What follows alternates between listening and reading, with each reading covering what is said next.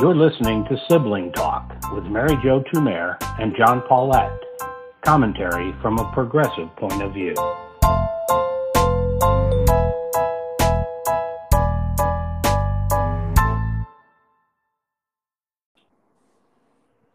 Hello, I'm John Paulette.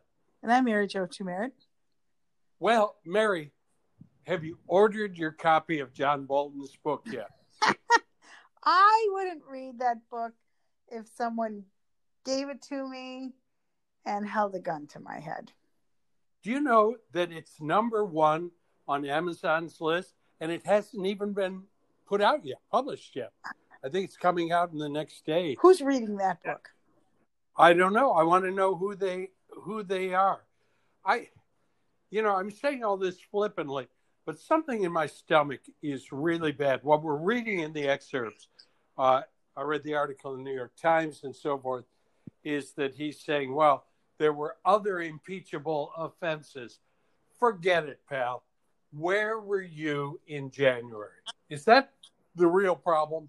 For sure. I mean, he was sitting on what he thought were these big explosive stories about how bad Trump was is it's not that we didn't know that but the democrats were really hamstrung in trying to put the evidence out there to support an impeachment and then uh, ultimately a conviction and you know maybe if you're going to give bolton a little bit of credit it didn't matter what bolton said the Republicans still were never going to vote to convict. Yeah, that was really my my question for you. Do you think Bolton would have changed anything? I don't think so because I think that the Republicans already had were in the bag, so to speak, for Trump.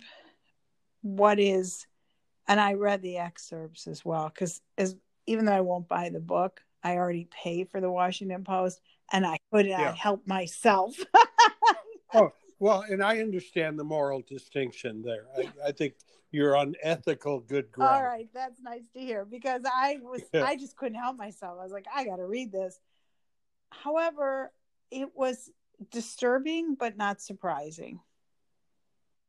Nothing he said could have surprised anyone, even when he talks about how disgusted Pompeo and uh, John Kelly were with the Trump's behavior. I mean, does that surprise anybody? No, I guess I'm I'm wondering. I know you used the word dis- disturbing. I was going to ask you first: Is there anything new you learned about Donald Trump? Or, but maybe the better question is: Is there anything that is even more deeply disturbing than what you knew already? Not really. I don't think so. Was there anything for you? No, no, there wasn't. Uh, you know, the picture that emerged to me, I did read the Post, I read the uh, Times, you know, similar uh, uh kind of accounts. The picture that emerged to me was of uh, a man who knows very, very little about any of this, anything involved with the presidency. I mean, I love uh, some of the anecdotes that he didn't know England was a nuclear power, and he and he thought Finland was part of Russia. It's, in some way. Honestly, Those... if you were writing a screenplay and you were making up stuff about a really idiot president, that's the kind of stuff you would put in there. Absolutely. And I, I do have an idea about this. I would like to make uh, a film. If if there are any producers who are regular listeners of ours, I have some experience in playwriting, and I could do this. But I would cast Donald Trump not according to his looks at all. I wouldn't care about that. I would cast Steve Carell as Donald Trump. Now, first, I have to tell you, I think Steve Carell is one of the really, really emerging great actors of our generation. I think his ability to be serious, like in that movie about the wrestling coach. Mm. I'm gonna forget the name. Yeah, and his ability to be funny. But I'm picturing Steve Carell getting that super earnest, serious face on and saying, "Finland's not part of Russia." Can't you picture him? I can. That would really be awesome. yeah. So I guess that's the first thing um, that I knew, but got deepened a little bit how little he knew. I was struck by the comment that in the security briefings, uh, the guys doing the briefings, the security officers, could barely talk because Trump wouldn't shut up, and he talks all all through this. Now, this is some kind of level of, uh, of misfeasance that's really bad. And I was struck only because it's so uh, totally believable by the small anecdote that he made a really crude remark about Nikki Haley, if I understood it right, that, you know, in any other setting would rise to sexual harassment. It was not made to her. It was, you know, with a couple of the boys around, as we learned in the Access Hollywood tape, just doing locker room talk. Mm-hmm. And we excuse that. Right. I mean, I that was that in the post excerpt. I didn't see that. Maybe that was. They was in the Times, I think. Yeah. So uh, and and just the other thing that I thought was interesting and maybe was a little bit of news to me is what a poor decision maker he is. Because you know when um, Bolton recounts what to do about Venezuela, and he had made the decision um, to support Maduro, and then he kept kind of going back and forth on it, and that may must have been disturbing to these, you know, high level people as well, Kelly Bolton, um, that he doesn't know anything. Number one, and then when it's up to him to make a decision he doesn't have confidence in the decision he makes no uh, so i mean i guess when you read it that my takeaway was it is not surprising that we are in the shit show that we're in because he absolutely does not have the capacity to manage at that level that was my takeaway so again, that's not a surprise. That can't be a surprise to anyone. But it is um, yet again disheartening when maybe he could get us through, you know, the first three years without too many scars. But you know, it was clear from that that he was never going to be able to manage the pandemic. No, he's not. And it is frightening to me the Trump presidency is not over. You know, sometimes we almost get a feeling, well, we're at the end.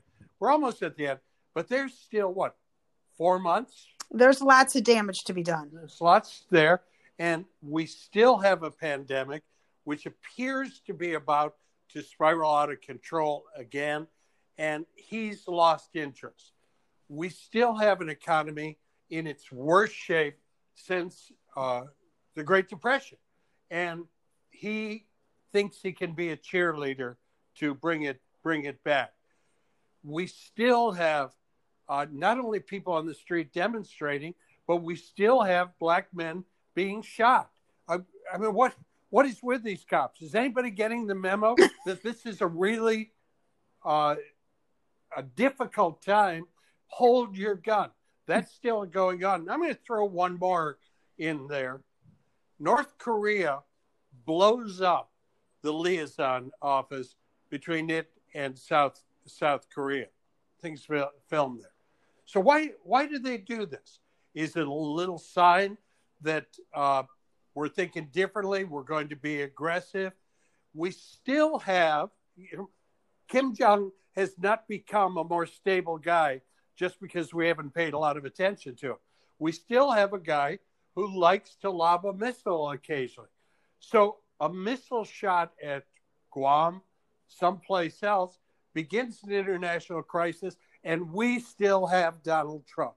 Right. Wasn't that what was it Kelly that said, you know, what if 9 11 happens, a 9 11 kind of event, it happens while he's president? Yeah. You know, he would not have been capable, regardless of how you think Bush handled that, I don't remember feeling insecure during that time. I didn't always no. agree with the outcomes, but I thought, well, there are a lot of grown-ups in DC and they will keep us safe. I I I don't think anyone would feel that way if we had that kind of event. I mean, I guess the only good thing to be said is that every country is trying to manage this coronavirus thing. So nobody's really in a mood to to go out and take out another country. I did think that there was some funny stuff in that um, those excerpts, and one of them was how much he was insisting on Pompeo giving the signed Rocket Man CD to Kim Jong Un. Yeah. oh, it was so funny. Well, did he give him the CD? It's like, what Yeah. do you think? Are you that little like high school girl that got that for that guy you really like that you have a crush on, and you want your girlfriend to deliver it to him? I thought Yeah. that was funny. And- And, the other thing was Jared Kushner showing up all these places, and it's kind of like what was that Woody Allen movie Zelig, where he would like show Yeah. up, and Yeah. I had these images of this like. You know, little cardboard Jared Kushner just like showing up where he doesn't belong. showing up. Well, and to that end, you know, the reporting now is that the president is turning to Jared to head up his effort to try and bring racial peace No, and, and end that divide. I mean, that makes total sense. He's already turned to Jared to end the Israeli Palestinian conflict. It goes on and on and on. This is always the guy he wants wants to call in. Oh my God! Really?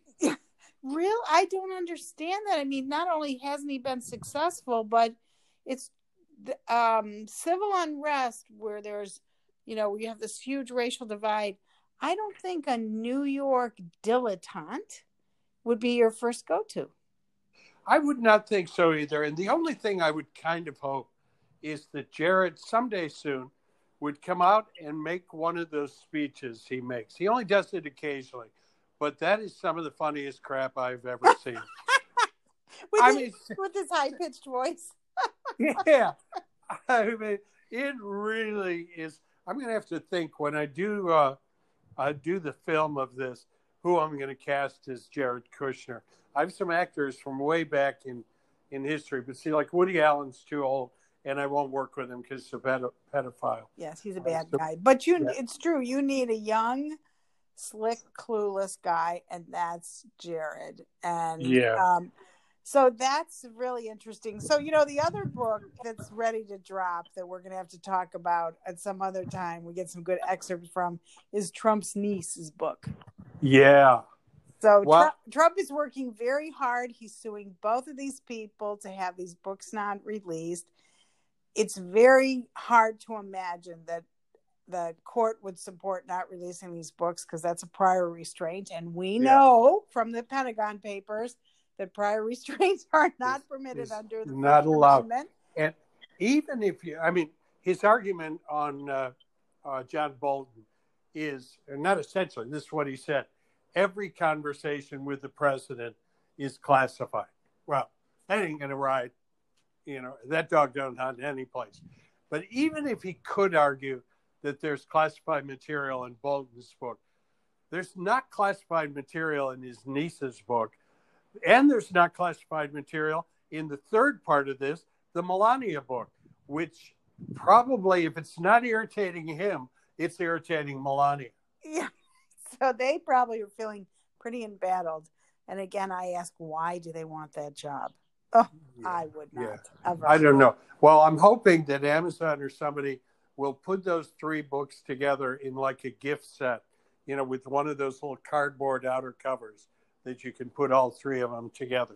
Because I don't know, that's still not going to tempt me to buy it, No. but it would be good, good marketing. All right, let's go back and uh, read something that makes some sense. All and that right. ain't going to be John Bolton. All right, Bye. talk to you tomorrow.